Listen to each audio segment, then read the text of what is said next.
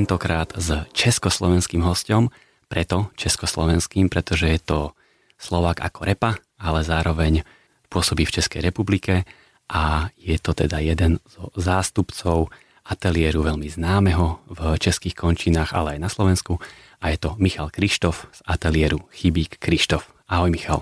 Ahoj, čau, čau, čau. Tak eh, som rád, že si takto zavítal opäť na Slovensko a že sa ideme trošku baviť o architektúre.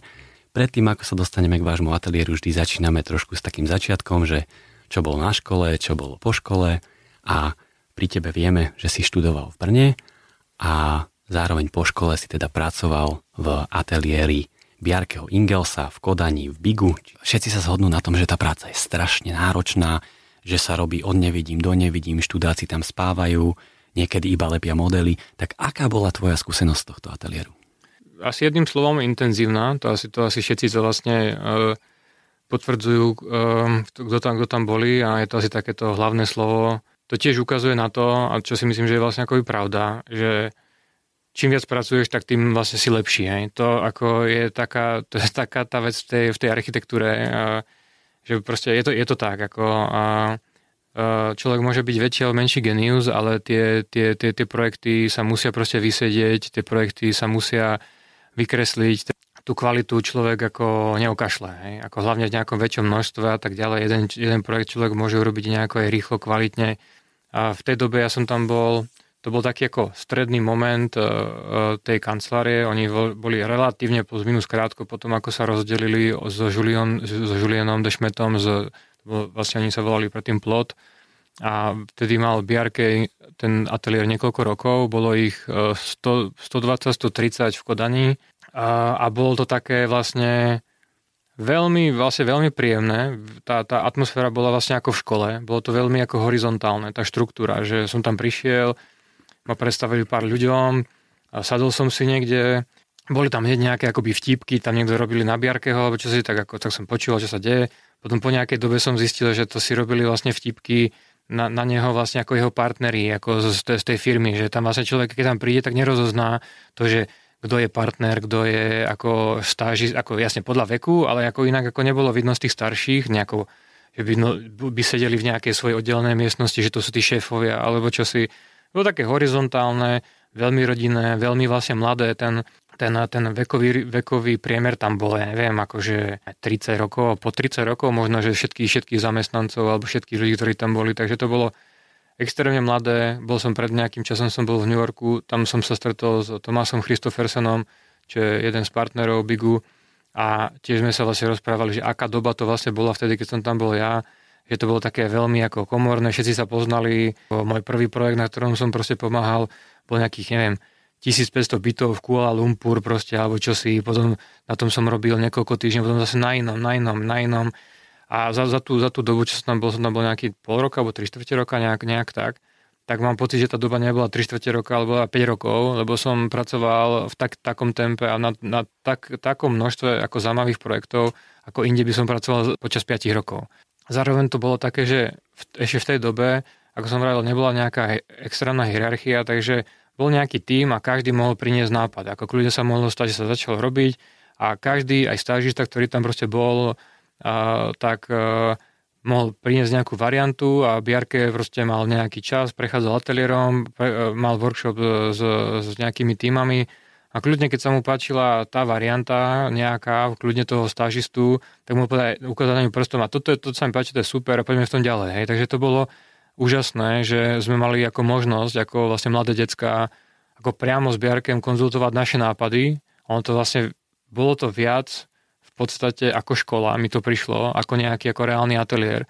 Ako reálny ateliér bol ten priestor, boli tí ľudia a tak ďalej, ale aj tá atmosféra v tom ateliéri, ako to tam vyzeralo, a tak, tak, taká to bola tá atmosféra. No dnes je to samozrejme niečo iné. Ja som sa teraz zase uh, pred uh, minulý týždeň uh, sme boli v v Kán a tam som sa stretol zase s bývalými kolegami e, z ateliéru, som sa ich pýtal, takže ako sa majú a tak, a že koľko ich teraz je. Tak, tak teraz ich 800. Majú vlastne pobočky v Barcelone, v Londýne, v Kodani, v New Yorku a ešte neviem kde. Už majú aj inžinierov in-house, aj neviem proste čo všetko možné. E, e, a je ich 800. A to si už akože neviem predstaviť, tá už myslím, že tá atmosféra toho, tej doby, ako keď som tam bol ja, tak je už dávno proste niekde preč. V oktobri ma čaká milá vec a to je návšteva ich nového ateliéru, ktorý teraz si práve dostávali alebo dostavujú v Kodani, tam v, v, v Nordhavne, v, v severnom prístave, také rozvojovej lokalite Kodane, si kúpili e, parcelu, jednu z najlepších a postavili tam nový, nový ateliér, taký šialený. A už to bolo vlastne v Londýne, pred pár rokmi, keď robili Serpentine Pavilion, tak eh, oni vždy myslia na svojich, eh, na svojich bývalých zamestnancov, tak robia vždy také ako veľké alumný meeting bývalých svojich zamestnancov, tak v Londýne urobili ako obrovskú party pri zahajovačke toho, toho pavilonu. Tam nás bolo, ja neviem, možno, že 500, 800 alebo 1000 alebo niečo také. Nás prišlo z celého sveta súčasných, súčasných ľudí, aj ľudí ako bývalých. No a teraz, ak ich je 800, tak na tú, na tú party v Kodani do toho nového ateliéru, na tú kolaudačku si myslím, že tam proste príde 3000 ľudí možno, alebo 4000. To je podľa mňa akože najväčšia party posledných 20 rokov e, v Kodani. A, mm-hmm. a, tebe príde proste iba pozvánka a príde tam pozvánka, buď prídeš, alebo neprídeš. Buď príde, alebo neprídem. Tak je pekné, že na nás myslia. Zverňa to bola zásadná, zásadná skúsenosť, bolo to super. No a vieš si ale predstaviť, že by si v takomto tempe tam pokračoval a naozaj dlhé roky takto pracoval? Takto, ono to tempo zase nebolo až také strašné. Ono, e, boli tam samozrejme, bol tam rozdiel medzi rôznymi tým lídermi, boli čínsky tým líderi, ktorí šli týmto tempom. A to proste, keď človek sa dostal po čínskeho tým lídera, tak to bola katastrofa. To akože nebol voľný víkend, oni tam proste boli od rána do večera, to sa nedalo. Ale ak človek bol napríklad pod dánskym tým lídrom, tak dánsky tým lídri chodili domov o 5, lebo mali rodiny a víkendy tam nikdy neboli. Proste prečo by tam boli? Sú to normálni ľudia, takže to tempo je veľké, ale dá sa zniesť. Ako ja som tú ponuku tam dostal, ako ostatám. Nakoniec som to vyhodnotil, že radšej pôjdem svojou vlastnou, vlastnou cestou. Poďme sa pekne presnúť k tejto tvojej ceste alebo vašej ceste s Ondrejom, pretože vy ste založili ateliér Chyby Krištof vlastne veľmi rýchlo po škole. Trošku ste začali už robiť niečo počas školy, ateliér ste založili ale v podstate mladý, relatívne bez skúseností. Tak ako to teraz vnímaš s odstupom času, že, že bol to teda dobrý nápad, že akurát vtedy bol ten správny čas založiť ateliér, alebo je lepšie založiť ateliér, keď už niečo vieš? Ako s odstupom času to bolo vlastne, to hodnotíme, to bolo najlepšie rozhodnutie, ktoré sme v živote spravili, lebo my ako nešli sme do toho tak, že by sme nič nevedeli. Samozrejme, my sme už pracovali už počas školy, v českých ateliéroch, potom v zahraničných ateliéroch a tak ďalej, takže nikdy sme neboli typ, typy e, študentov, ktorí by chodili do školy na prednášky a na cvika a čakali by na koniec školy, keď dostanú diplom a potom, že a teraz zrazu už som architekt a idem akože získavať prvé pracovné skúsenosti. To nikto, proste my od prvého, od prvého ročníku som pracoval v renských ateliéroch a tie skúsenosti som získaval z praxe. Existuje rada takých rôznych ako e, srandovných um, veci o architektoch. Jeden architekt z Brna, jeden, jeden z námi hovorí, čo ako architekt nevíš, že nič to nemáš, tak ja si myslím, že čo ako architekt bez detí uh, nezaložíš, e, to ako architekt nemáš, hej? lebo keď potom prídu, prídu, príde rodina, prídu deti, prídu hypotéky, auta, škôlky a neviem proste čo, tak extrémne ako ťažké až si myslím, že vlastne ako nereálne, ako za, začať budovať nejaký ako veľký ateliér, lebo tam človek nemá len tú zodpovednosť e, za seba, ale za tú celú rodinu a nemôže si, nemôže tak veľa riskovať a nemá, nemá to, čo do, by mohol do toho akoby vložiť. My vlastne, keď sme skončili takto školu, plný ideálov a nadšenia, tak nám nevadilo proste e, všetok nás čas a všetky peniaze 5 e, rokov vlastne smerovať len do budovania ateliéru, naozaj si to neviem ako predstaviť niekde pracovať a potom akože niekde v, okolo nejakého momentu, ako človek má deti, zakladať ateliér. To je veľmi náročné. Samozrejme, určite to neznamená, že to nie je cesta. Jednoznačne každý má svoju cestu. A niekomu, niekomu lepšie vyhovuje sa nechať zamestnať, získavať skúsenosti a robiť to proste pekne postupne. Niekto je blázon ako my, že to založí úplne ako hneď tá vaša rodina, o ktorej hovorí, je naozaj veľká, pretože v súčasnosti máte tri kancelárie, jedna je v Prahe, taká tá materská loď je v Brne a ďalšia je v Bratislave. Tak aké to je práve sa starať a koordinovať tieto tri kancelárie naraz? Pre nás to bolo vlastne taká aj ako skúška, ako aj naša, taký akoby test, či vieme vlastne pracovať v rámci ako pobočiek aj ako do budúcna, či vieme vlastne založiť pobočku nielen ako keď v Prahe alebo v Bratislave, ale potom v budúcnosti možno, že niekde inde, na nejakom cudzom trhu, niekde v zahraničí.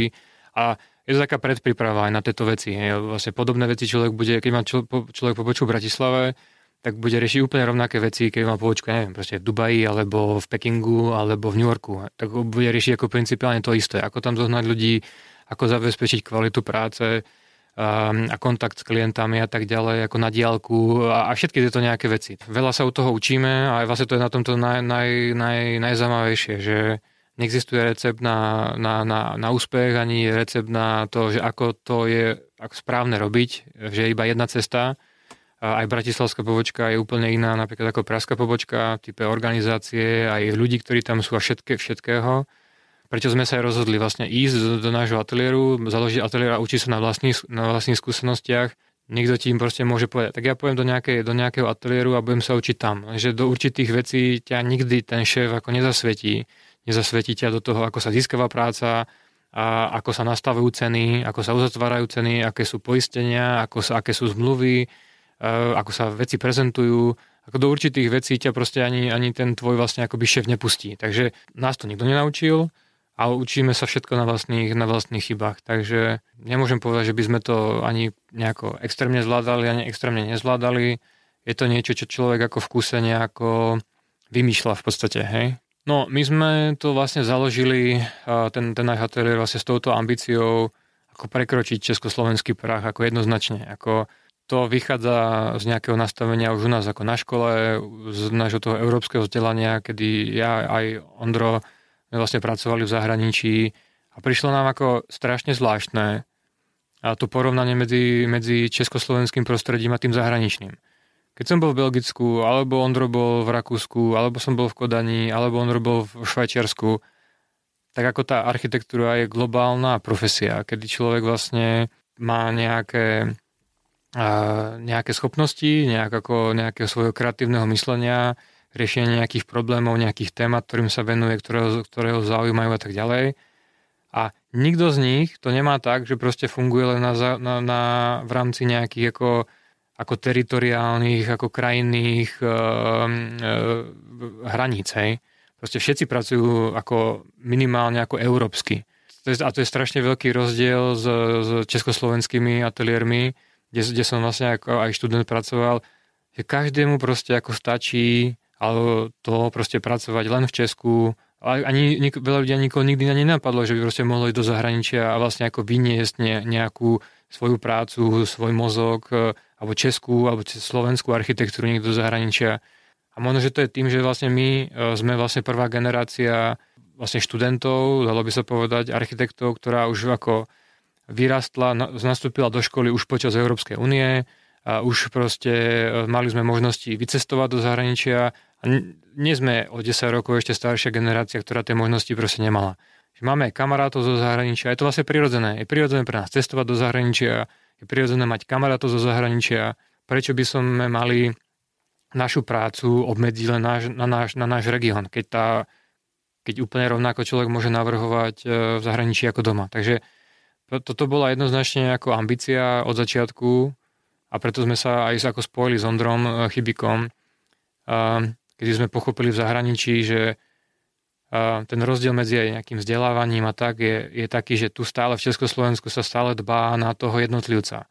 Ako sta, strašne málo sa rozvíja vlastne nejaká tímová spolupráca v rámci česko, československého školstva, čo bol jeden zo zásadných ako rozdielov, ktoré som si tiež akože všimol a odniesol z toho zahraničia keď som tam bol, všetko je, týmo, všetko je tímové spolupráci. Každá je, každý, každý jeden projekt sa robí v týme. Nič sa nerobí samostatne. Absolútne obrovský rozdiel medzi, medzi našim prostredím a tým západným. A tam som si uvedomil to, že ak chce človek naozaj akoby uspieť, tak asi by sa mal spojiť s tými najlepšími zo svojho, zo svojho okolia a preto som sa spojil vlastne s Ondrom, s tou ambíciou vlastne akoby uspieť, pre, preraziť, lebo tiež sme založili, založili ten ateliér v dobe krízy, kedy aj staré zavedené ateliéry nemali prácu a my ako uchá bez peniazy, bez skúseností, mladeši 20 koľko, nám bolo 25 rokov, 26, sme zakladali svoj vlastný ako ateliér, hej. Tak poďme si ale niečo povedať o tej tvojej roli, alebo aj vašej roli v tom ateliéri, pretože vy ste mladý ateliér, ktorý naozaj veľmi dynamicky rástol a stále rastie.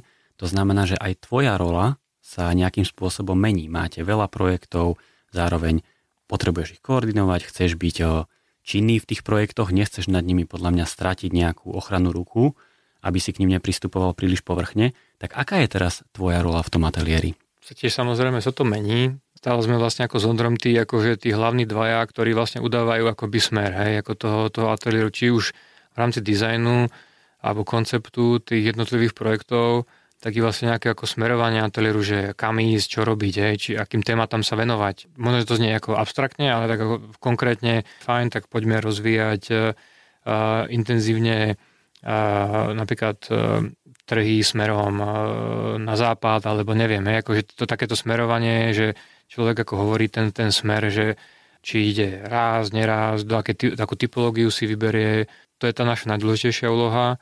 Samozrejme, nemáme šancu byť eh, tým lídermi jednotlivých projektov. U nás to máme dosť jasné, že eh, máme vlastne nejakých projektových manažerov a eh, tým lídrov, ktorí vždy nejaký, ktorí tvoria ten, plus s ďalšími architektami tvoria tým toho projektu, takže vždy, vždy tam je, sú tam ľudia, ktorí sú tí tým lídri a nie sme to my, lebo to by, to by nešlo v tom množstve projektov, ktoré, ktoré riešime, ako riešiť s každým, s každým každý kontakt s každým klientom, to sa nedá.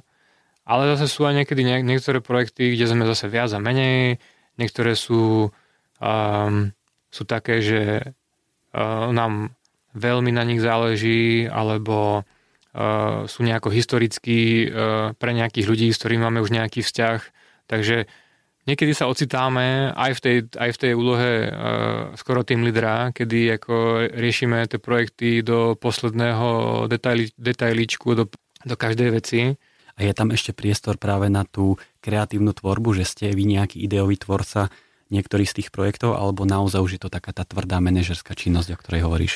No práve akože naopak. To je tým, že máme nejaký, nejaké, nejaké pozície a nejakú štruktúru, e, v ktorej, v ktorej fungujeme, tak tým, ako sa snažíme odbúrať to množstvo tej manažerskej práce a snažíme sa naopak ako ten priestor venovať buď tomu rozvoju tej firmy, že kam, kam, kam máme smerovať, uh, alebo ho naopak ako snažíme sa venovať hlavne do, do, do, toho dizajnu. Že tým, že uh, sa odbrbeníme od toho, že nemusím riešiť každú faktúru a každú zmluvu a každý meeting s klientom a s profesiami a neviem proste s čím všetkým, že na to proste máme ľudí, ktorí to riešia, tak tým pádom máme, máme viac času na to sa venovať tým projektom a ich naozaj akože ich vymýšľať a prichádzať s tými nápadmi a, a to je niečo, čo na to samozrejme najviac ako baví. Akože najviac človeka baví tá samotná tvorba tých konceptov, tých nápadov, tých, tých projektov. My chceme navrhovať, my sme architekti, chceme, chceme to robiť. Takže ale zároveň aj tí tvoji zamestnanci, alebo tí, oni nechcú prekreslovať iba tvoje idei a splňať tú tvoju to, to, je samozrejme a takto vlastne ako nefunguje,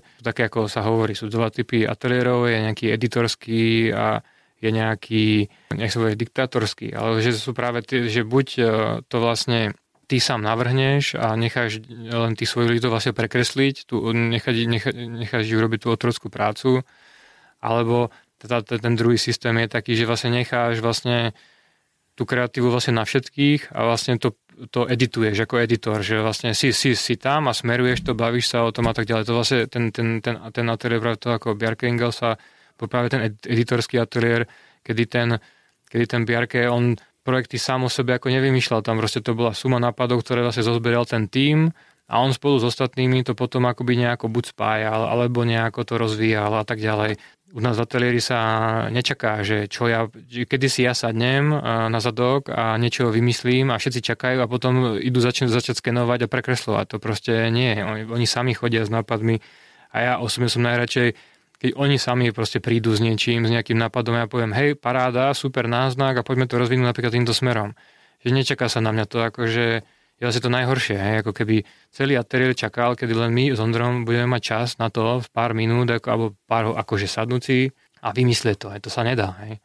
Ja mám ešte aj takú otázku, ktorú sa veľmi rád pýtam architektov, ktorí presne pôsobia v takom tandeme ako ty, že aké ste vy osobnosti, pretože to často tak býva, že síce máte spolu ateliér, ale na to, aby to fungovalo, tak zväčša sú tí ľudia dosť rozdielni. Tak skúsa trošku zamyslieť, že aký je Ondrej a aký si ty a vďaka čomu Čech, to funguje. A ja som Slovák, tak už máš nejaký jeden, jeden rozdiel. Ale jasne, ale takže ako určite, určite sme, sme, sme rôzny, rôzne povahy. Samozrejme, na, uh, kto, kto nás pozná, tak uh, asi najväčší rozdiel vníma v nejak ako v rozdiele introvert versus extrovert. Ja ako Normálne si nemyslím, že som akože úplný introvert, ale samozrejme ako v spojení s Ondrom som ako absolútny introvert, lebo Ondro je, je extrémny extrovert. Takže, takže uh, to je asi taká, taká možno, že najväčšia, najväčší možno, že nejaký rozdiel uh, introvertného versus extrovertného uh, páru. Myslím, že práve ako aj to je niečo, čo ako vytvára potom nejakú silnú dvojicu, akože a my, asi takéto naj, dvaja extroverti dosť ťažko by mohli e, tvoriť nejakú funkčnú dvojicu, aby sa mohli ako v nejakých, e, v nejakých e, bodoch ako extrémne vyblázňovať a takto si myslím, že to je také vyváženejšie. Jedna vec, jednu vec, čo sme sa naučili za, za, za, tú, za, tú, za tú dobu je vlastne ako nejaký ako vzájomný rešpekt. To je niečo, čo ako každý vzťah, či už proste ako v, v, v akomkoľvek, či pracovnom alebo osobnom, osobnom uh, nejakom nastavení uh, vyžaduje. A uh, mali sme samozrejme, ako, my sme sa k tomu tiež ako dopracovali, mali sme samozrejme tie naše EGA sa brusili, mali sme po prvom nejakom roku sme mali nejaké tiež, ako niekedy sme sa ničom nezvolili, tak sme sa, sa úplne niekam poslali a sme sa ako pohádali pred všetkými a tak. Potom za ale potom hneď sme prišli späť a vlastne sme sa akoby udobrili a, a to, bolo, to bola taká krátkodobá vec proste, hej. Potom za dva roky nastalo to isté a potom za ďalšie tri roky to isté, ale vlastne bolo vidno, že sa to ako okresáva v, v rámci nejakého, že tá, tie konflikty sú menej a menej uh, zreteľné, nie je to naopak. A a to ani nesúvisí nazvať ako konflikty, tak to každý proste pozná, keď s niekým vlastne akoby spolupracuje a to nás vlastne naučilo tomu vzájomnému vlastne akoby e, rešpektu a bez ktorého by to vlastne ako nešlo. Takže to nie je vôbec o tom, že extrovert musí zás, vždy zásadne e, ubíjať introverta. To je o tom proste, keď obidvaja chápu rešpekt a obidvaja chápu, že aj ten jeden, aj ten druhý prinášajú do toho procesu niečo, čo, čo vytvára tú silu na konci, tak to proste môže, môže fungovať. Vy ste ateliér, ktorý veľmi rád súťaží, veľmi často súťaží, v, či už vo vyzvaných, alebo možno aj vo verejných súťažiach, tak eh, podľa čoho vy sa rozhodujete, že či sa zapojiť alebo nezapojiť do súťaže? Či súťažíme radi alebo neradi? No akože eh, samozrejme neradi najviac nejakej eh, práce, ktorá vyjde ako na vnímote, samozrejme zo súťaží, lebo človek ako strašne moc práce odrobí a je vždy len jeden víťaz, ktorý na tom pokračuje a niekedy aj keď, keď vyhrá tú súťaž, tak ani to nezaručuje to, že vlastne človek pokračuje. Takže vždycky ako radšej zakázku priamu, je ako, ako, ako každý, samozrejme, lebo keď človek má vtedy úplne nastavenie, má oveľa bližší kontakt vlastne s tým klientom, vie ho viac ako nasať, že o čo mu ide, prečo to robí, e, tých, ten počet a množstvo tých e, interakcií je oveľa viac ako v nejakej súťaži. Súťaže sú vlastne ako súťaže je také ako nutné zlo vlastne, aby človek e, získal nejakú proste prácu. A je to najlepší systém samozrejme pre či verejnú sféru alebo súkromnú sféru. A zase sa si vybrať z nejakých rôznych prístupov a názorov a otvoriť dvere nejakému novému človeku. Ja tomu rozumiem, ale ako v, v, a je to super, super nástroj pre klienta. A na druhej strane ako pre, pre nás ako všetkých architektov je to zase super príležitosť, keď človek vyhrá, tak akože môže robiť na niečom, čo by normálne ako ku čomu by sa nedostal. Zase na druhej strane tam ako človek utopí proste strašne moc e, práce a, a ako som rával s tým Biarkem, s tými ľuďmi, čo som sa bavil, tak som im gratuloval minule k tomu víťazstvu na Pražskú filharmoniu a sa, že, že no tak boli, že ste vyhrali, gratulujem, no my sme ako skončili, neviem, ako tesne pod čiarou e, tých ocenených ale mi, a tam KUV mi hovoril, že neboj sa, neboj sa, to je v pohode. Toto bola naša desiatá filharmonia, ktorú sme spravili.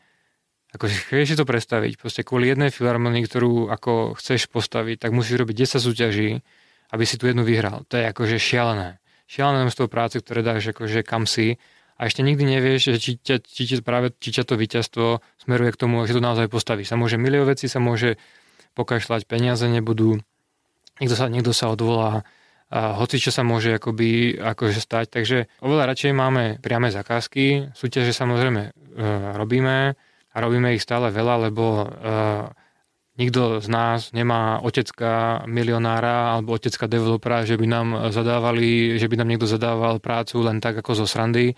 Všetko sú to proste vybojované zakázky a nerobíme niečo, že by polovička našich ľudí, ľudí robila nejaké osazováky na nejaké Teska alebo Lidle po republike, že by sme z niečoho živili ateliér. Proste živíme ateliér z toho, čo robíme z tej našej práce a každá tá práca je vysútežená alebo nejaká zakázka, o každé vieme hovoriť, každé, každé sa venujeme rovnako intenzívne. Kedy si sme robili vlastne všetky súťaže, aby sme proste mali nejakú prácu. Teraz si to dosť vyberáme. Tie verejné súťaže, také to úplne že otvorené, tie robíme len veľmi zriedkavo, tak ako jednu, dve, tri za rok a tam nás musí zaujať tá téma um, alebo porota musí byť kvalitná alebo musí to byť nejako ako veľké, aby keby sme to prípadne vyhrali, tak aby, nás, aby to náš ateliér posunul zase niekde o krok, o krok ďalej. A také tie vyzvané súťaže, tak tie robíme len keď tiež vieme, že sa jedná o niečo ako reálne. Že niekedy developeri alebo klienti používajú architekta len na overenie si nápadu, e, niečo akože vyskúšať. Ale častokrát človek aj zistí, že vlastne to nie je vôbec ako reálny projekt, že nie, nie, nie je vôbec tam na tom, že to nie je postavené na pevných, na pevných nohách ten, ten, ten projekt. To sa tiež akože niekedy stane, že vlastne veľa vecí je na vode, je to, e, že to robia len tak ako skúšobne, aby si preverili, či im, či im tam vyjde ekonomia, alebo či im na to dá niekto financovanie a to sa snažíme ako rozklúčovať na začiatku, aby sme... Sa to? Ako sa dá toto akože predvídať? To je rada, rada, rada, radou otázok a proste osobnými stretnutiami a, a nejakým ako a tým, že človek nejde po každej veci ako po hlave, ale že si trošku spraví ako nejaký, trošku nejaký mini research na to, že či tam nefunguje územný plán, či ak by to išlo na nejakú zmenu územného plánu, či to vôbec je reálne, a či to celé vôbec je reálne, kto to financuje a tak ďalej. Také ako, že taký ako už začíname sa na, na to pozrieť, lebo každá súťaž a, je vlastne veľká investícia a, a každý projekt je veľká investícia vlastne naše energie, ktorú vlastne ako dáme do nejakého akoby projektu. Hej, akože každému, a venuješ mu vo výsledku čas, energiu ako z života. A keď zistíš nakoniec, že ťa niekto len tak ako použí, len tak ako zo srandy, tak ako mohol si robiť niečo iné, čo by ťa mohlo proste posunúť niekde, niekde, niekde, niekde, niekde ďalej. Takže to sa snažíme teraz už, ako, už sa snažíme viac to posudzovať. No a keď hovoríš o výzvaných súťažiach, tak výzvané súťaže sú charakteristické, charakteristické tým, že je za to už nejaká taká drobná odmena, aby tie tvoje náklady neboli úplne nulové.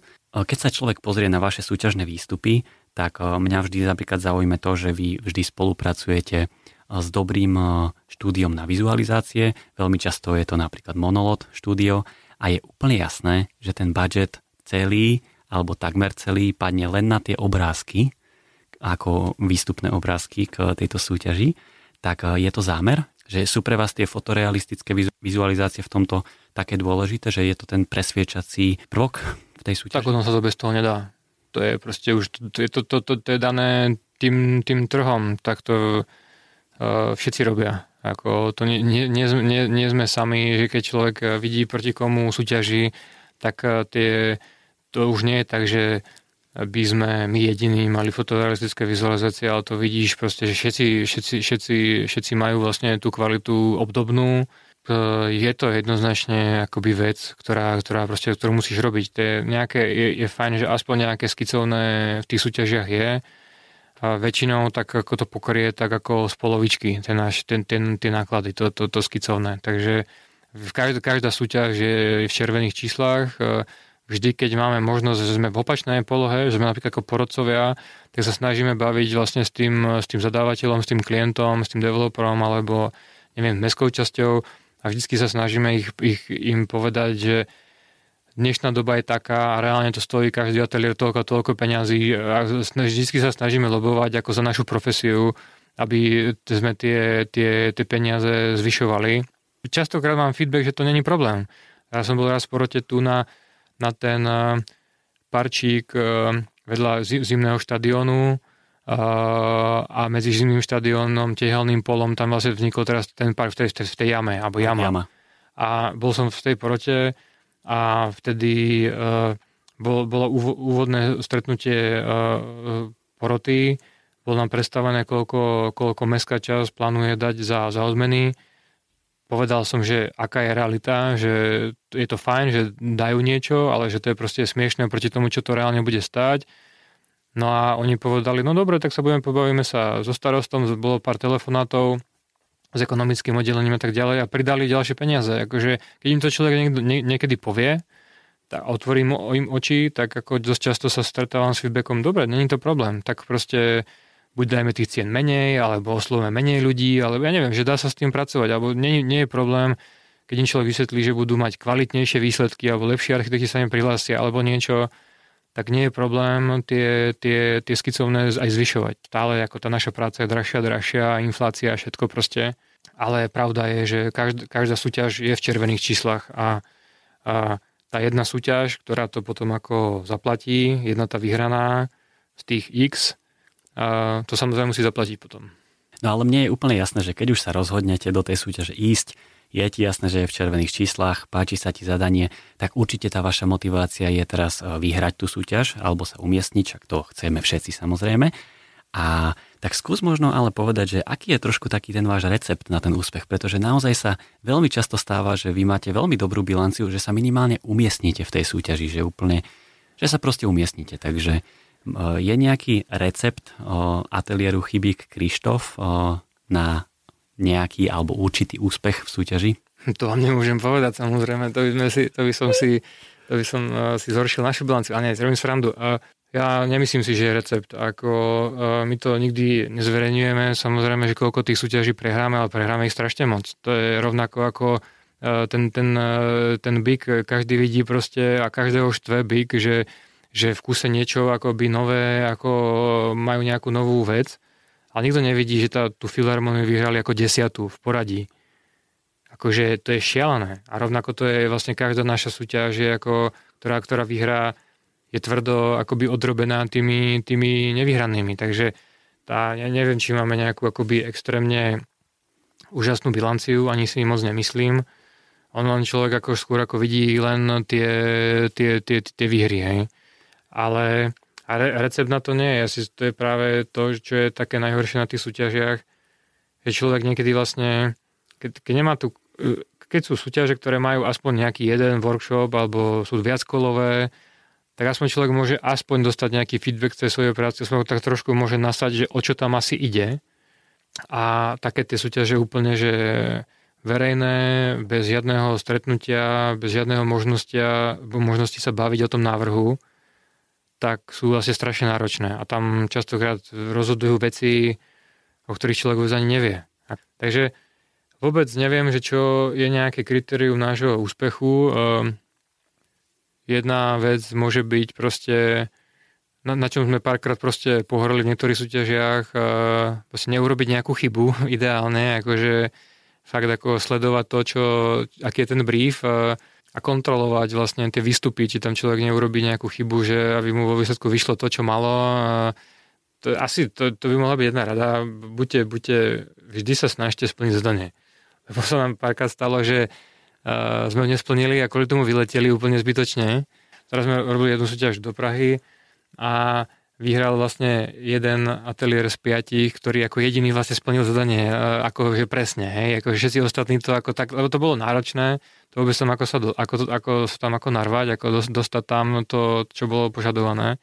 A vlastne len jeden jediný to splnil a potom všetci sme mysleli, akože však to není ako tých rozhodovacích kritérií v tej súťaži je viacej, nie je to len to akože splniť ako zadanie, tak a je to náročné, tak každý proste to hrá na niečo, na ne, má nejaký ten iný, iný nápad a tak tie metre štvorcové niekomu nevidú. No ale potom príde, príde, príde klient a povie, No ale pre mňa to bolo, nie, ja to chcem, ja to, že to je ako, ako, to sa nedá, že to nesplní niekto, ako ja potom neviem, čo dostanem, ja to proste potrebujem, to mám v svojich tabulkách, inak to nepostavím. Takže vlastne ako vyhral ten jediný, ktorý to vlastne splnil. Hej? Takže možno, že rada aj z, z našich vlastných, uh, svojich vlastných chýb, fakt si byť istý, že každú, každú, v každej tej súťaži človek splní to zadanie No a ty už si tu asi dvakrát načrtol tú Vltavskú filharmóniu, mm-hmm. tak o, trošku mám také nútkanie naozaj sa ťa trochu na to popýtať, pretože nedávno tu boli aj iní českí architekti z ateliéru Kuba Pilář. Oni teda, teda neboli v tejto súťaži, ale tiež mali na to názor, tak trošičku sme sa o tom s nimi bavili. Ale vy a váš ateliér Chyby Krištof v tejto súťaži naozaj súťažil. Súťažili ste tam v spolupráci s so zahraničným štúdiom Mekano. A ešte keď som si pozeral celý ten tím, tak naozaj tam ste tam mali proste umeleckého konzultanta, akustika, už možno nejaké statické konzultácie. Toto všetko som tam videl, že už v súťažnom dialógu ste tam mali naozaj veľký tým ľudí a samozrejme vizualizácie, to sme si povedali. Skús nám to približiť trošku to zadanie, tak akože veľmi, veľmi zrýchlíka koncepčne a aká bola tá, tá spolupráca? No, bola to uh, ako obrovská E, súťaž, e, taká vlastne možno, že jedna z najzasadnejších za posledných, asi, asi od tej e, Národnej knižnice, ktorú vyhral Kaplický pred neviem proste koľkými už ani 10 či 15 rokmi alebo 20, neviem. Tak to vlastne od tej doby to bola asi taká najzásadnejšia súťaž na nejakú novú verejnú stavbu zásadnú v centre Prahy medzi e, centrom, Karlinom, Bubnami e, a tak ďalej. Takže vlastne ako nejakú logiku to vlastne má, že vlastne to človek takú zásadnú investíciu vloží relatívne do centra a e, e, rozloží to vlastne medzi viacero mestských častí a dá to do miesta u rieky, čo bolo dôležité, že proste Praha je o rieke, o Vltave a je to vlastne súčasťou nejaký, nejakej novej, novej, novej, novej, novej mestskej štvrte, ktorá tam má, má vlastne akoby vzniknúť. Takže a dá to tomu nejaký impuls, aby tá nová mestská štvrť mala tiež nejakú ako sociálnu vybavenosť, nejakú infraštruktúru sociálnu, aby to nejako proste nakoplo aj rozvoj tej štvrte a tak ďalej. Takže veľa samozrejme názorov, proste roz, rozkolí na život a na smrť v Prahe, kde to má byť a, a tak ďalej, OK. A toto bolo nejaké rozhodnutie. Jediná vec samozrejme bola, že nemohla si Praha vymyslieť akože horšie miesto ako toto, čo sa týka polohy ako také samotnej pre, pre filharmoniu, lebo na jednej strane bola vlastne rieka, pod tým je metro priamo, vedľa je vlaková stanica a trasa vlaku, na druhej strane vlastne jedna z nejakých hlavných výpad, výpadoviek alebo radia, ale proste ťaž na, na všetko, na náhluk a tak ďalej. V centrách miest neexistujú lacné, jednoduché parcely, čo sa týka všetkého, ale to bola ako extrémne náročná parcela. Dlho sme o tom vedeli, že to vlastne bude vypísané, dlho sme sa ono bola taká vlastne taká predinformácia, že, že to bude, Uh, tak uh, sme minulé leto, alebo to bolo leto už pred dvoma rokmi, alebo kedy, sme, sme strávili dosť veľa času vlastne v hľadaní partnera, ktorý by do toho s nami šiel, lebo sme, nám bolo jasné, že my nemáme žiadnu realizovanú filharmoniu uh, ako náš ateliér, takže a bolo nám jasné, že do toho budú prihlasovať ateliéry z celého sveta, aj s, s prickerami, aj s misami, aj s, realizovanými filharmoniami. A ako my, ako chyby Krištof, sme sa dostali medzi tieto uh, veľké, veľké ryby, tak uh, sme veľa času strávili s, hľadaním vlastne nejakého partnera. A veľa oslovilo aj nás, uh, myslím aj Henning Larsen nás oslovili, Rex z New Yorku nás oslovili, neviem, proste rada rôznych ateliérov z celého sveta, dealers Coffee nás oslovili, či by sme do toho nešli s nimi a s každým sme venovali vlastne dosť času na to, akože sa s nimi baviť, aké je nastavenie týmu, ako budeme na tom pracovať a tak ďalej. A väčšina z nich ako povedali, že by nás vlastne vnímali vlastne ako lokál architektov, že oni budú tí prvorady ako architekti, dizajnéri a my budeme im ako držať tašky a strúhať cerusky. Hej? A, a to sa nám samozrejme nepáčilo. A až prišiel vlastne, takže neviem, či sme oslovili ich už my, alebo oni nás. To bolo tak, že my sme robili jednu súťaž e, do Moskvy, Um, teraz sa to ani nemusí, nemôžem moc nehovoriť, o, že, že sme robili jednu, jednu súťaž do Ruska, ale to bolo ešte dáv, dosť dávno. A tam vlastne a my sme boli vyzvaní na nejakú školu v Moskve, robili sme tú súťaž a tú celú súťaž vyhralo Mekáno práve. A pri, pri, tom, pri tom finálnej prezentácii tej školy my sa tam stretli vlastne s Mekánom a sme im gratulovali vlastne ako jediní. Všetci ostatní architekti po vyhlásení výsledkov proste odišli a akože e, prvý let proste preč, hej. A my sme tam ostali normálne ako normálni ľudia, sme prišli za Mekánom a hej, nazdar, super projekt, no my sme skončili tretí, no tak ako, tak sme takí nováčkovia ešte a tak, tak ako jasne. A boli úplne v pohode, tak sme si tak ako povedali, že čo tak niekedy v budúcnosti vlastne niečo spolu robiť. A oni povedali, že jasne, že sú tomu otvorení, že prečo nie. A takže takto vlastne vzniklo, teraz som na to spomenul, že my sme sa im potom teda ako nejako ozvali, alebo to už, to už neviem, ale už to bolo také, že už sme boli, my neboli už v pozícii už takého akože typického lokál architekta, my sme sa s nimi stretli ako rovnocený m, proti architekt na nejakej inej medzinárodnej súťaži e, v zahraničí, takže naozaj oni vnímali trošku akoby inak. Bavili sme sa o tom spolupráci a oni hovorili, no jasne, tak ako poďme toto robiť spolu, ako sme sa bavili vtedy v Rusku. A urobíme to fakt, že 50-50 a budeme vlastne ako na rovnakej úrovni ako architekti. Dokonca aj v nejakých oficiálnych dokumentoch my sme boli vlastne ako e, ten, e, ten e, vedúci toho združenia, dalo by sa povedať. Takže sme sa dohodli na takéto 50-50 spolupráce, vlastne ako s jediným, s iným nejakých zahraničných ateliérov. A tá spolupráca bola výborná, lebo naozaj to bolo také sme mali niekoľko workshopov v Česku, oni prišli a tak ďalej, bavili sme sa o tom a my sme možno, že trošku viac ako ťahali ten začiatok, také ten urbanizmus a taký ten ako urbanný koncept. Oni potom zase ako do toho dali strašne moc ako v rámci tej architektúry a toho, že tú, tú typológiu ako poznali, že oni už to, oni zrealizovali niekoľko uh, music halls a auditorí v Koreji a v, v Európe Takže sme spolu vytvorili vlastne veľmi silné akoby aj zoskupenie, čo sa týka referencií, aj skúseností. Stali sme sa do nejakého shortlistu, tuším 20 ateliérov z celého sveta, ktoré vlastne to robilo, tú, tú súťaž, čo už bol samo, samo sebe úspech. A zase sme sa rovnako ako s Ondrom v tej spolupráci sa doplňujeme každý iný, tak tu zase tie, na, na, na, naša, naš, náš ateliér je úplne iný ako, ako ich a zase sme sa veľmi dobre akoby doplňali. Takže to bola veľmi, veľmi, veľmi výborná spolupráca. No a keď už si videl vlastne aj výsledný návrh Bjarkeho Ingelsa, ktorý teda vyhral túto súťaž, Atelier Big, tak asi si povedal, že do keľu, že dobre, to je trafili to, ten klinec po hlavičke, alebo...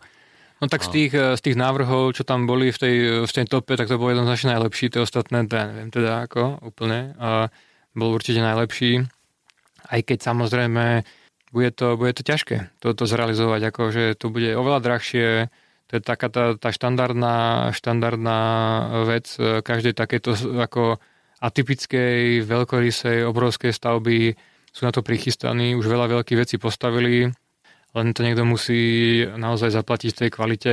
Ako peniaze u Filharmonii je vec, ktorá proste vždycky sa nafúkne. Akože nie som žiadny odborník, ale stačilo mi vidieť ako Hamburg a Paríž a Hamburg sa znásobil 10 krát, či koľko, 5 krát, alebo koľko ten, ten, ten budget.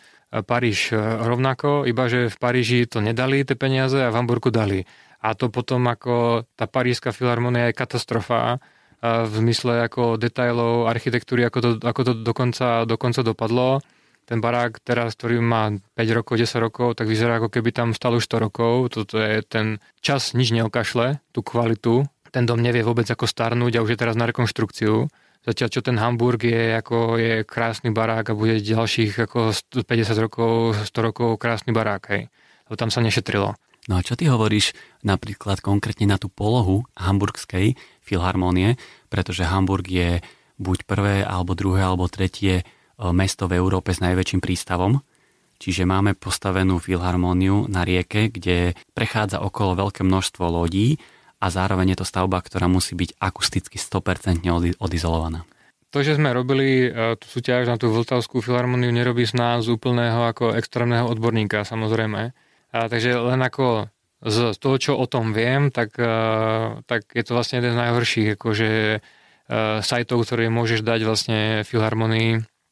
Práve kvôli tomu, že tam okolo toho chodia lode, kde húkajú klaxóny a vo vnútri, ak má bez bez žiadnej zvukovej stopy sa odohrávať v perfektnej akustike nejaký e, úžasný koncert, tak je to vlastne to najhoršie, čo môžeš akože spraviť, túto filharmoniu tu umiestniť.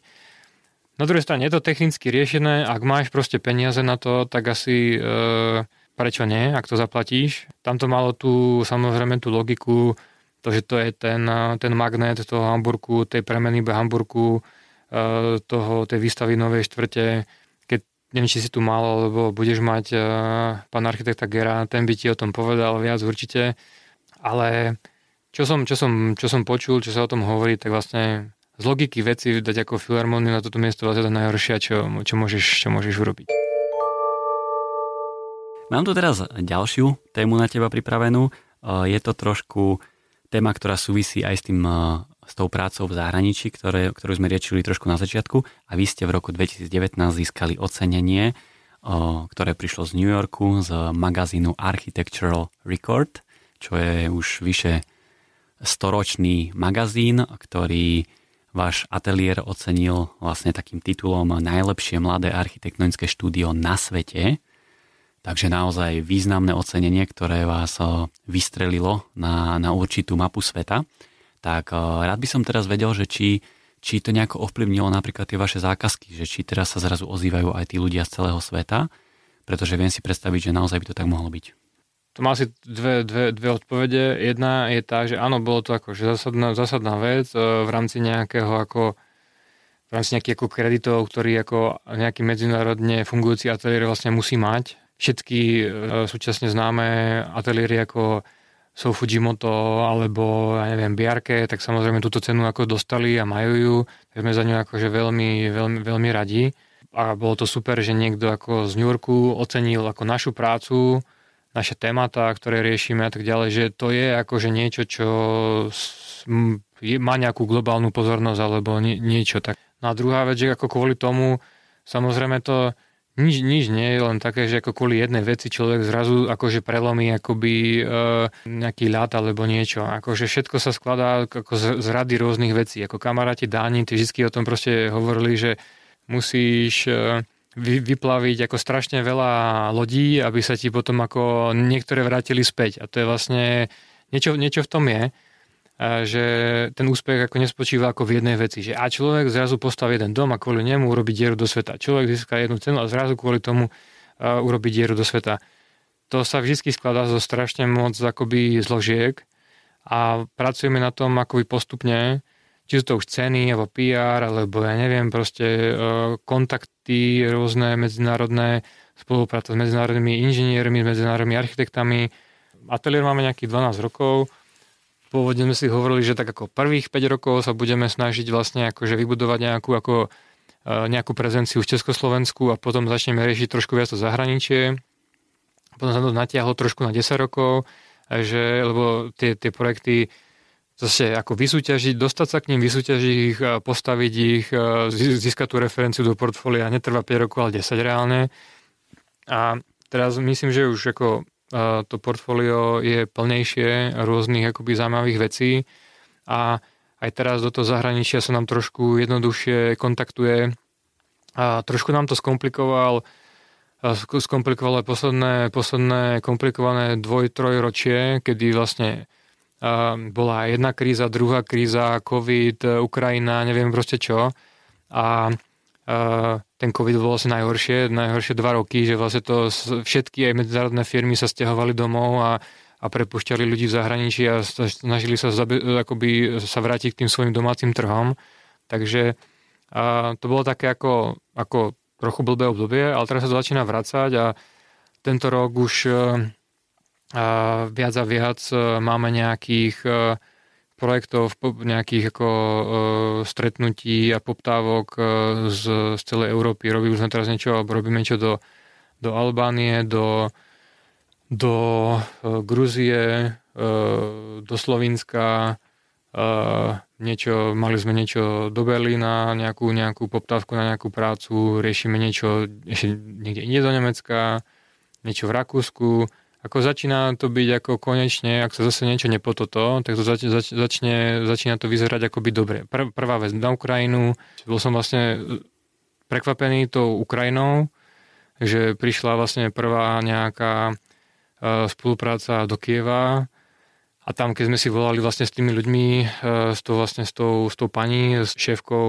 um, toho developerského oddelenia tej, tej developerskej firmy, firmy, tak nám hovorila, no tak my sme, my to tak ako, sme taká taká firma, tu na niečo robíme, nejaké projekty, rozvíjame to, E, stále ako chystáme sa, plánujeme a tak ďalej. Minulý rok sme postavili dva domy a že čo, čo, akože vy ste postavili, ako, si, ako že ste postavili minulý, minulý rok na konci roka ako dva domy. No, proste postavili sme dva domy na konci roka, dve administrat, dva administratívne komplexy. Ako, však vás bombardujú, nie? A, no jasne, no ako bombardujú nás, ale proste my staviame. Že, ako, ako je možné, že vás niekto bombarduje a zároveň staviate? No, ten život sa nemôže zastaviť. A, musí, musí ísť ďalej, o to sa oni vlastne snažia. A je to teda ako nepochopiteľné. Ja, my máme vlastne ako známych developerov, už niektorých vlastne aj kamarátov, ktorí kvôli vojne na Ukrajine vlastne nestávajú projekty, že tu je vlastne energetická kríza, zdražili sa hypotéky ja neviem čo všetko, nestávajú. ako tu nestávajú kvôli Ukrajine. A on hovorí, ja nestávam kvôli Ukrajine, lebo hypotéky sú tak proste drahé a všetko, že proste nepred, máme stavebné povolenie, ale nemôžeme stavať. Ja hovorím, ja som mal včera kol proste s, s Ukrajincami a oni v Kieve stávajú normálne ako idú. Tak to, to, to ako niečo špatne. Takže je to, je to vlastne úžasná to ich snaha a oni hovorili, vlastne najdôležitejšie je vlastne ako neprestať žiť, neprestať fungovať. Proste keď oni raz akoby prestali fungovať, že by sa všetko zastavilo, tak tá, tá krajina skolabuje. Tá, tá, tá práca na architektúre má obrovský čas ako tej prípravy, niekoľko 3-4 roky sa proste pripravuje, až potom začne sa, sa, sa stávať. Takže oni už teraz tie projekty pre, tú, pre, ten, pre ten nový Kiev, pre tú novú Ukrajinu chystajú a e, prvá, prvá nejaká vec e, už, už, už k nám prišla. Tak, takže je to, je to zaujímavé. No. Aj preto bolo so mnou ťažké si dať ako dohromady nejaký, nejaký tento termín tohto, tohto nahrávania, lebo ako uh, sklobiť tú rodinu, uh, deti, uh, uh, nejaký rodinný život s tou prácou, s cestovaním uh, nebolo, nebolo úplne jednoduché. No. no toto bola presne moja ďalšia otázka, ktorá ťa teraz čaká, že, že keď sa tento vlak uh, naozaj úspešne rozbehne a otvoria sa vám dvere do zahraničia, tak opäť sa trošku zmení tá tvoja rola. Budeš určite viacej cestovať, alebo budeš uh, menej doma, máš teraz dve malé deti, tak uh, si pripravený aj na takúto zmenu? Tam je zase ako my sme akoby, každý je strojcom svojho vlastného šťastia, takže a, a, záleží potom akoby na nás, že, koľko, ko, ako si to rozdistribujeme, tu, ten, ten náš čas, že či proste budem, ok, sa nám otvoria všetky dvere do zahraničia, tak poviem rodine, hej, vidíte ma za pol roka, alebo poviem, OK, mám nejaké proste priority a potrebujem to nejako rozdeliť ako nejaký čas, ktorý chcem stráviť s rodinou, je nedotknutelný, a proste a, a tak to je. Takže a myslím, že na, na, to, na, to, na to sme už tiež vlastne ako pripravení, na to, na to treba byť pripravený. A tá, pri, tá pripravenosť je aj tým, že už máme radu práve tých ako kolegov v práci na tých akoby vysokých manažerských, tým líderských postoch, ktorí dokážu zastať tú našu pozíciu, že na každý meeting do zahraničia nemusím jazdiť ja. Keď ja mám ako jedna, jedna z priorit je rodina, tak to neznamená, že kvôli zahraničiu ja musím rodinu a jednu z tých mojich priorit opustiť. Preto sme ako sa na to pripravovali nejakú dobu a máme, ako vravím, x kolegov, ktorí tiež aj v zahraničí v minulosti pracovali, teraz sú u nás, sú skúsení ľudia a nemusím chodiť všade ja. Nemusí byť ako všetko, všetko o mňa, všetko na mňa. Takže si nemyslím, že to, tá zmena v to zahraničie, že by bola zásadná. To len sa zmení v tom, že namiesto jednej, ceny, jednej, jednej cesty do Prahy poďme jednu cestu do Londýna. To je ako to je ten, to je ten rozdiel. A, a že ráno na lietadlo, večer naspäť, hej? To ako je úplne v pohode. Ty už máš teda naozaj na to, aký si mladý, tak máš veľa skúseností, prešiel si si aj od toho od tých besenných eh, nocí v ateliéri, napríklad BIK, až po už teraz v súčasnosti takú manažerskú pozíciu vo vašom ateliéri, tak skús prosím ťa nám povedať, že čo by vlastne mala byť taká úloha architekta v celom tom eh, procese toho navrhovania? Tam sú ako dve veci. Jedna vec je ako úloha architekta ako v tom ako procese navrhovania, druhá vec je ako úloha architekta ako nejaké spoločnosti celkovo, alebo že čo ako architekt ako taký vlastne je. To možno, že dve, alebo čo architektúra je a tak ďalej. Takže myslím, že tá úloha ako architekta spoločnosti sa dosť zmenila oproti ako pred 50 rokmi, alebo kedy, kedy to bolo dosť rozdelené, že urbanisti robili urbanizmus, architekti robili architektúru a končili svoju, svoju fasádou svojho domu a nezaujímalo ich, alebo zaujímalo, ale nemali ako dosah a presah na to, čo sa deje vedľa. Myslím, že to sa ako dosť výrazne zmenilo. Ako úlohou architekta v dnešnej spoločnosti je vlastne ako zodpovedne navrhovať e, priestor pre ľudí, e, v ktorom vlastne akoby žijú a fungujú a tam nie je rozdiel, či to je akoby vo vnútri domu, vonku, vonku vnútri, tam nie je rozdiel medzi public spaceom, medzi verejným priestorom, medzi budovou, medzi fasádou a medzi parkom a nábrežím. Je to vlastne o zodpovednom navrhovaní toho priestoru, v ktorom vlastne akoby žijeme. A o to, o to sa snažíme, že to vlastne vnímame urbanizmus, architektúru ako, ako jednu vec a spájame staré s novým, rekonštruujeme veci, pridávame nové veci, spájame urbanizmus a architektúru dohromady a samozrejme vnímať nejaké najnovšie témata, udržateľnosť a, a tak ďalej a tak ďalej. No a čo sa týka a, samotnej úlohy architektov spoločnosti, tam sa tiež ako myslím, že zmenilo. Začalo sa to možno, že aj tú našou generáciu takou hipsterskou, kedy vlastne veľa ľudí vždy myslelo, že na architektúru sa treba, treba ako počkať, že kým je nejaké veľké rozvojové územie, tak uh, treba to najprv proste celé ako postaviť, potom je veľká udalosť, prídu politici, prestrihne sa páska a po, povie sa ľuďom, poďte, poďte tu žiť. Ale myslím, že úloha aj súčasných ako architektov je, keď vidia nejaký problém, tak ho nejako riešiť. To je niečo, čo vlastne Matúš prišiel, Matúš Valo s tým prišiel vlastne s mestskými zásahmi. Ako architekt má možnosť vidieť nejaké problémy a riešiť ich. Tak proste v tomto mestské zásahy boli vlastne ako úžasná iniciatíva, kedy prichádzali námety z, od, od architektov, že sa nečakalo, ale keď človek vidí nejaký problém, tak ho ako aktívne zo svojej vlastnej e, iniciatívy ako rieši tak my sme robili napríklad rekonštrukciu autobusovej stanice v Brne, čo je vlastne naša vlastná iniciatíva, že to, to, to, ten autobusák vyzeral katastroficky. Tam sa čakalo vlastne len na to, na nejakú zmenu v územnom pláne, nejaké predaje alebo čosi a ľudia desiatky rokov vlastne e, čakali a ten, ten, ten priestor nebol udržovaný a my sme prišli vlastne s tým, že, že s tým niečo ako zvláštne naše iniciatívy spravíme. To situáciu sme nejako rozkľúčovali, dokonca aj nejako zohnali peniaze na tú čiastočne, čiastočne na tú rekonštrukciu a dnešný ten stav proste bude trvať niekoľko rokov, kým sa zase postaví nejaké nové, nové nádražie. Ale ten, ten, ten, ten život tých ľudí dnes je tam vlastne ako dôstojný. O to ide. Že nečakať na to, že ten dôstojný život tam bude mať až keď niečo nové vznikne, alebo proste nie je to takéto, tá rezignácia proste. Nie, ako, myslím, že naša generácia architektov by nemala ako rezignovať na veci. Proste by mala, má schopnosť ich nejako, nejako zmeniť, nejako ich ovplyvniť. Vidíme nejaký problém, máme silu ho navrhnúť, ho vyriešiť a ne, nejako ho zlepšiť. Takže si myslím, že to je taká druhá, druhá vec, čo by bolo dobre vlastne povedať, že by sme mali byť generáciou ako nerezignovaných akoby ľudí, že proste v kuse sa niečo čaká. Hej. V kuse niečo je v nejakom dezolátnom stave, v kuse je niečo v nejakom niečom, v čom čo vlastne človek ako nechce žiť. V nejakom nedôstojnom prostredí alebo v nekvalitnom nejakom ako životnom prostredí. A mi to príde vlastne ako dôležitejšia ako otázka alebo odpoveď, eh, ako, že aká je úloha architekta v rámci toho navrhovania samo, samotného.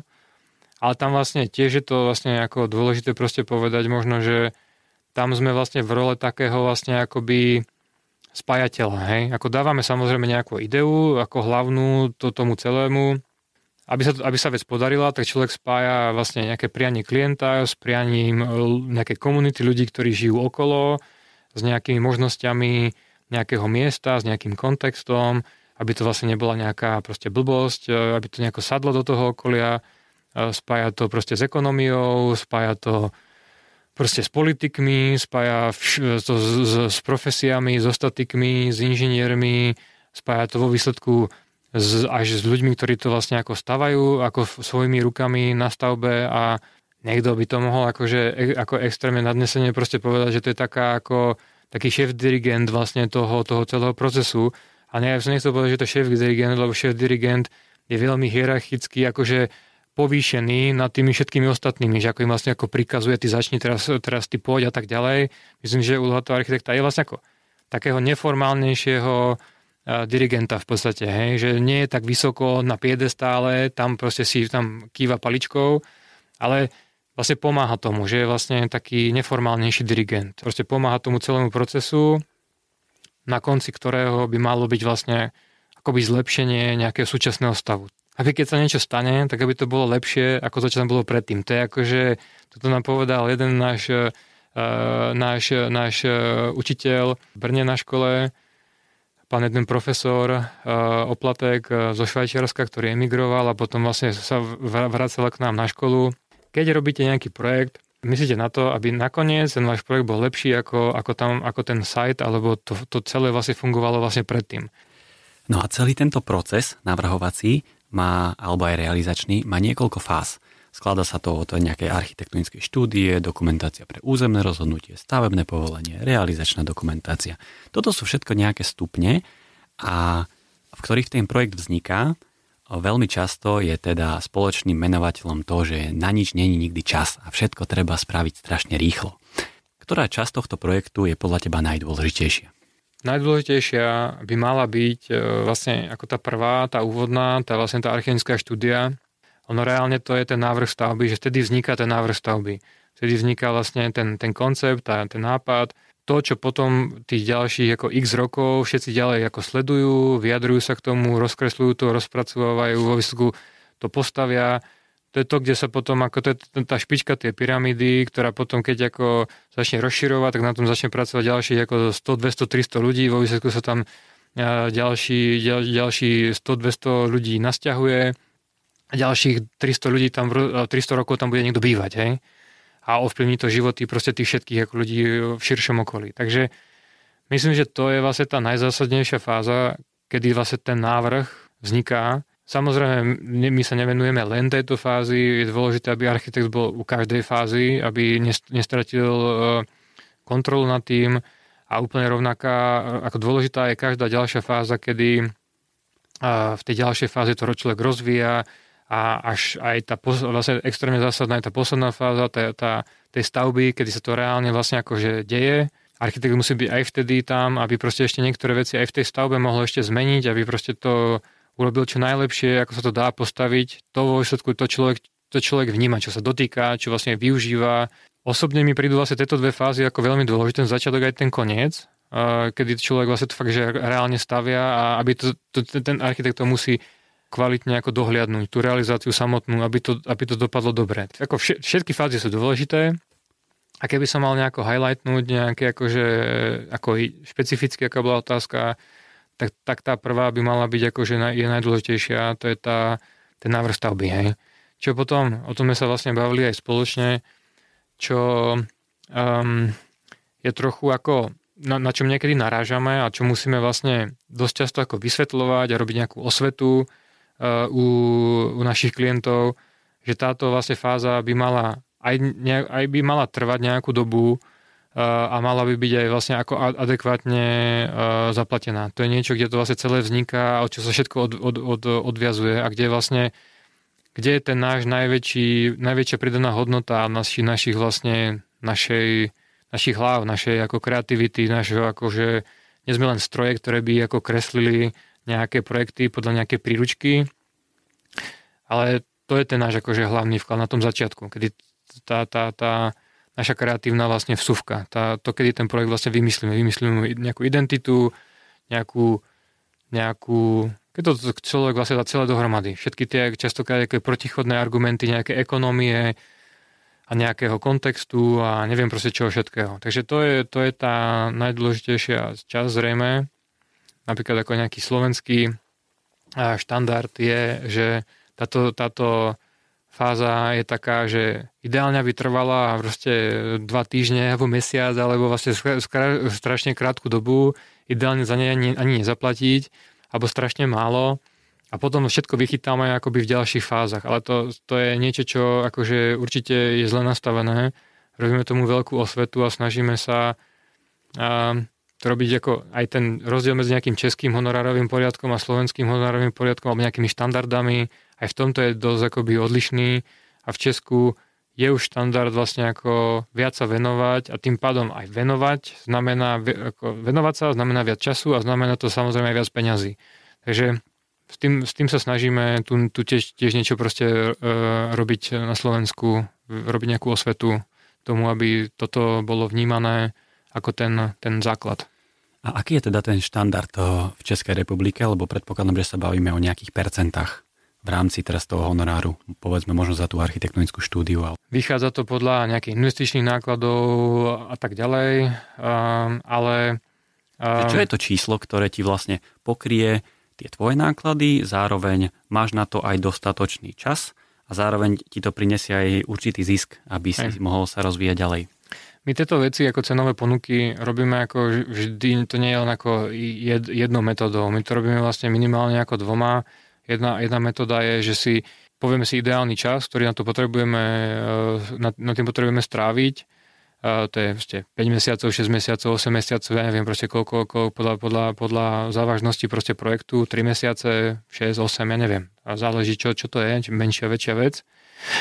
A definujeme si vlastne ako tým, hodiny a tak ďalej, režie a všetky veci a vlastne vynásobíme si to a rátame to cez, akože cez, cez cez tú vynaloženú prácu a čas e, a tým sa dostal, to je jeden, jeden spôsob.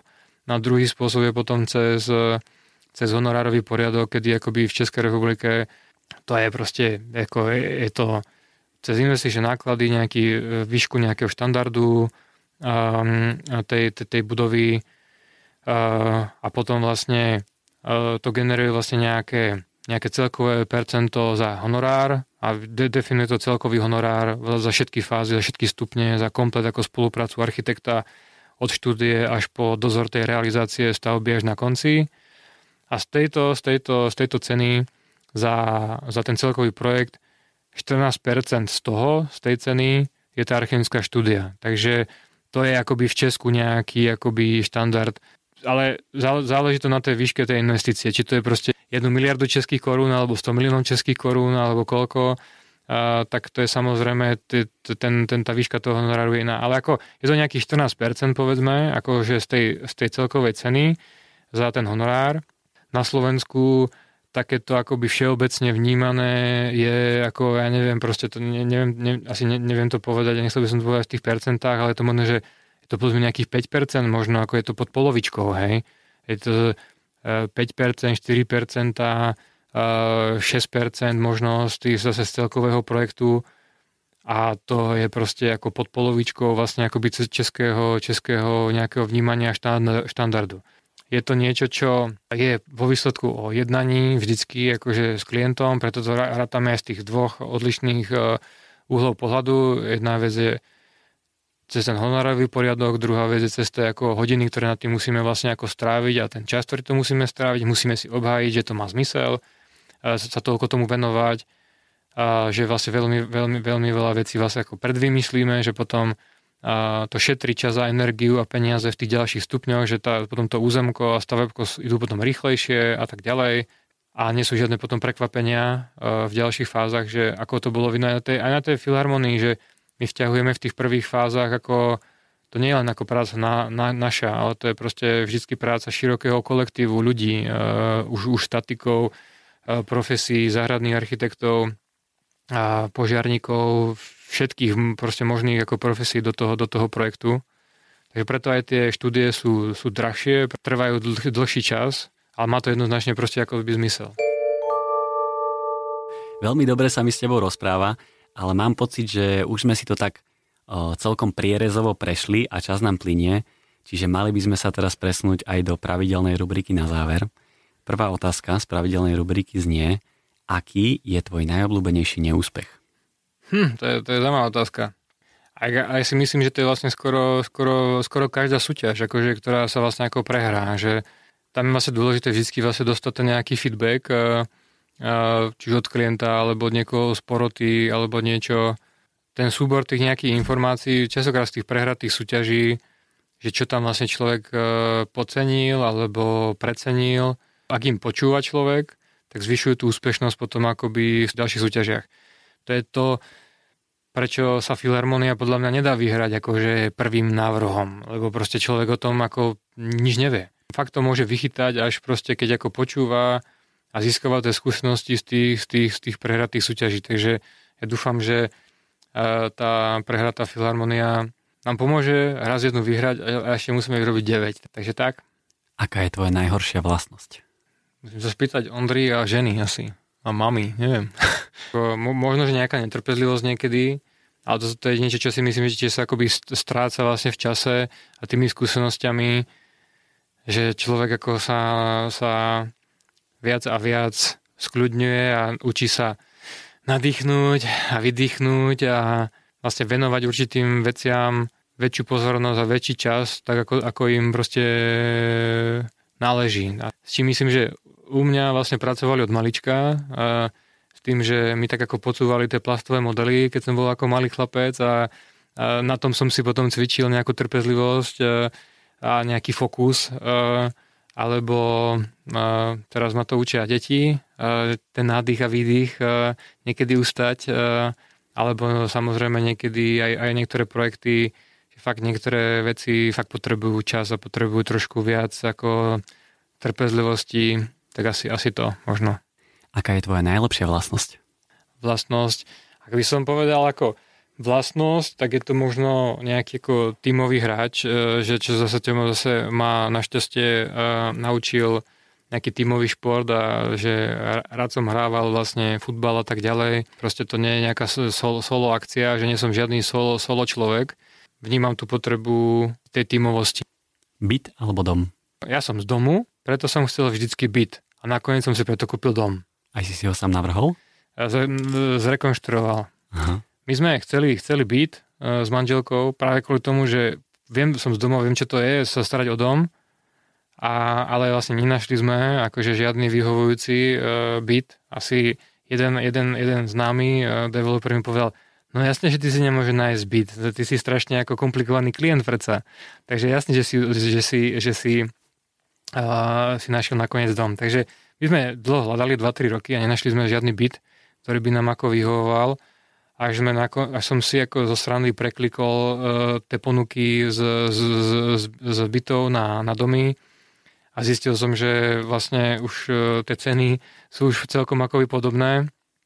Tak nakoniec sme kúpili s manželkou uh, vlastne taký maličký dom, ako polovičku nejakého dvojdomu uh, z nejakých 70 rokov a to sme vlastne komplet rekonštruovali uh, um, a vlastne no, podľa nášho návrhu, ale ako tam nie je žiadna, žiadna veľká, veľká architektúra, je to skôr ako civilná architektúra pre bežný, bežný život. Sú tam vlastne dve, dve, dve väčšie okná, e, z ktorého jedného človek sa díva do lesa a s druhým sa díva do záhrady a to je vlastne celá architektúra. No a čo sú teda tie tvoje prehnané, nesplniteľné nároky na byt? Chcel som nejaký, nejaký, nejaký, nejaký byt s nejakou vlastne ako terasou. Keď, som, keď sme dva roky e, chodili po všetky akoby, a nejaký ako troj, štvor, štvorizbový nejaký taký, taký byt. A vlastne nenašli sme. A keď sme nejaký našli, tak bol uh, za úplne šialné peniaze s plastovými oknami, úplne akože katastrofickým, katastrofickou dispozíciou a akože to teda ako platiť človek ako nebude, hej, že sa to tvári vlastne ako super najprémiovejšia vec, ale vlastne vo výsledku chytíš to okno za, za kľuku a ti ostane skoro v ruke, lebo to je naj, najlacnejší plastový výrobok. Asi v tom je tá komplikovanosť, že vlastne tomu rozumiem a viem, že, keby, že, že, že sa to viac tvári na to, čo by to malo byť, ako, že to, ako je to to, čo by to naozaj malo byť. Áno, však tomu sa hovorí, že niekedy sa ponúka Mercedes a predáva sa Fabia. Tak, tak, tak, tak, tak, tak to sedí niekedy. Aké je tvoje najobľúbenejšie jedlo? Tých asi viac. Ako od, najlepšia odpoveď na to by bola, že mám rád ako diverzitu, mám rád ako, že rád v tom ako objavujem a skúšam nové veci, ako jednoznačne proste azijské veci, každú kuchyňu, kde človek ako môže prísť, tak ako rád ochutnám a zistím tak, že to mám vlastne akoby najradšej. No a teraz poďme k našej tradičnej otázke ohľadom sladkostí. Michal dneska prišiel na nahrávanie a zistili sme, že, že asi nikdy nejedol kávenky ani kakaové rezy takže ich eh, rovno ochutnal aj jedno, aj druhé. A teraz nám povie live pocit, že či mu chutia viacej kávenky alebo kakaové rezy. akože fakt ako nechápem, čo tu, e, čo, som asi zo Slovenska dosť dávno už odišiel a dosť, dosť, dosť často tu nechodím, lebo tento uh, názorový rozkol v spoločnosti som ako nezaznamenal a ako fakt ako to nechápem, takže za mňa je to úplne to isté, rovnaké, aj keď viem, že to tu je ako naozaj veľká téma na Slovensku. Takže diplomaticky si nevyberáš. Diplomaticky si nevyberám ani jedno, ani druhé a, a bohužiaľ sa e, pridá, pridávam k tej ako nestrannej časti spoločnosti, ktorá nie je polarizovaná názorom, že či kávenky alebo e, kakaové rezy sú e, ten najlepší výber na svete. Dobre, no a už sme sa dostali na záver, čiže nás naozaj čaká iba posledná otázka. Prečo si myslíš, že architekti nosia čierne oblečenie? od, eh, od, od prvého ročníku na, na fakulte architektúry si za človek ako samozrejme všim, všimne, že architekti chodia celý v čiernom. A si myslím, že to je vlastne, lebo to je naj, najuniverzálnejšie, najuniverzálnejšie oblečenie. Proste človek, ktoré nemusí uh, riešiť uh, a šetrí to vlastne vojstku čas. Ja som to vlastne ako najviac začal ako používať, dalo by sa povedať, v mojej, mojej dobe najväčšieho cestovania, medzi, medzi, uh, keď som sa pohyboval dosť v rámci tých v rámci Belgická a, a Dánska, kedy a, som celý svoj život mal zbalený v jednom, v jednom kufri cestovnom a človek nemôže riešiť to, že vyzerá, že, že má strašne veľa roz, ro, rôznych farieb a keď jednu z tých vecí má špinavú alebo čo si, tak si to druhú už nemôže dať. Takže je to mať ako čierny šatník šetrí strašne moc čas, je to univerzálne, vždy vyzerá, vyzerá dobré a môže človek si k sebe spárovať e, všetky kusy oblečenia. Teraz akože architekti, ak ste sa všimli, tak dosť často začali používať tmavú modrú. To je taká tmavú modrá je nová čierna možno, že uh, asi tak, univerzálnosť a uh, šetrenie času. No dobre, tak už teraz naozaj sme sa dostali na záver. Čiže veľmi pekne ti ďakujem, že si si našiel v svojom nabitom programe čas a že si sem pricestoval vlastne až z Brna. Držím vám palce celému ateliéru, aby sa rozbehol teda možno aj ten vlak do zahraničia. Teda niekedy v budúcnosti budem rád, ako možno niekedy znovu prídeš a opäť nám porozprávaš o nejakom update, že ako sa vám teda darí. Jasne, určite. Moskrát ďakujem, tebe nech to vydrží. Je to veľmi zaujímavý podcast kanál, takže ďakujem, ďakujem za pozvanie, nech sa ti tiež darí a, a tak. Dobre, tak ďakujem a ja. Majte sa. sa krásne. Čau. Čau, čau.